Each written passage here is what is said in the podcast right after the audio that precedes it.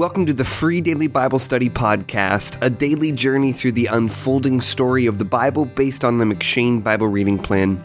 My name is Jacob Gerber, and today's meditation for February 26th comes from Exodus 9.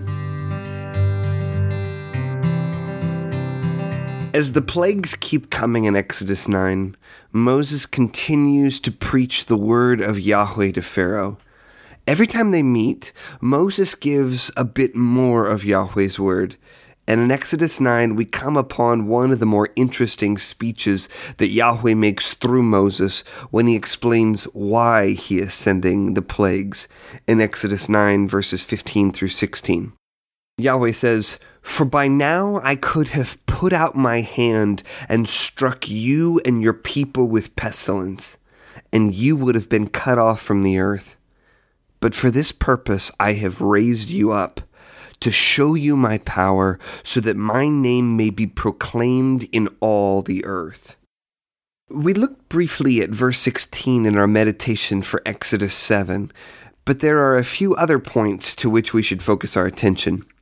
First, God raised Pharaoh up specifically to display his power through him all the power and wealth that God gave to Pharaoh, which Pharaoh misunderstood as evidence of his own glory and not as the gracious generosity of God, served only to underscore God's defeat of Pharaoh.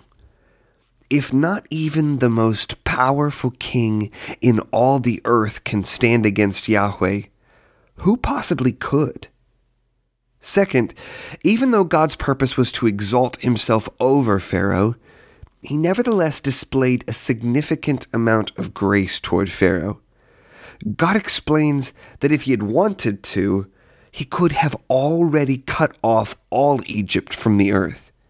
Yes, God is bringing judgment against arrogant Pharaoh, but there is nevertheless a significant amount of grace in prolonging that judgment and in preaching to Pharaoh his need for repentance before Yahweh. Third, we should recognize that God's judgment and his grace are not opposed to each other.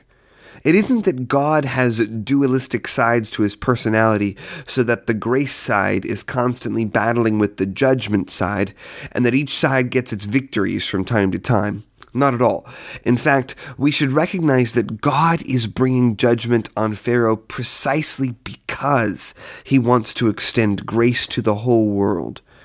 You see, the purpose behind God's bringing judgment on Pharaoh is so that my name may be proclaimed in all the earth. In Exodus 9, verse 16. In other words, the purpose behind God's judgment is to glorify Himself so that the world may come to believe in Him for salvation.